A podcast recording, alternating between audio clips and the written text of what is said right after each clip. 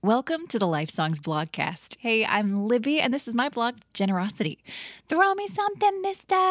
That is the cry heard all over New Orleans today by kids and adults alike, hoping that coconuts, rubber chickens, plenty of beads rain down upon them. Sometimes it feels like those float riders are holding back. Other times, they're completely unhinged, freely dumping the goods. The thing about most of those throws, though, is that no matter how badly you thought you wanted it in the moment, once you get home or even back to your car, you realize that you're saddled with a useless rubber chicken or weighed down by a million beads.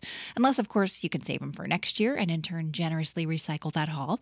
I feel like this is probably a weird way to talk about generosity, but hey, it's New Orleans, it's Fat Tuesday.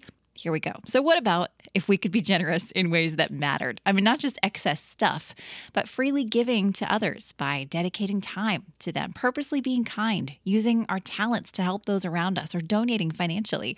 When you take the time to sit with someone who needs it or encourage someone who's going through a tough time, that's giving, that's being generous. And there's something pretty awesome about being on the giving and receiving end of kindness. It's kind of like this feel good infinity loop.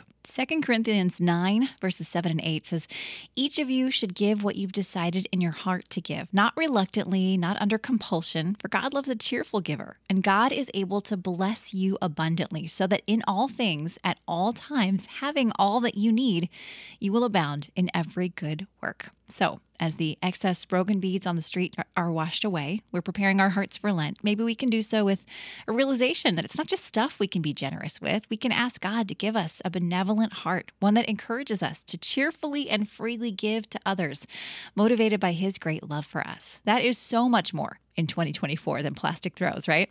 By the way, thank you for so generously giving to support the ministry of Life Songs. We are so grateful we get to serve our community by sharing God's love together. Thank you.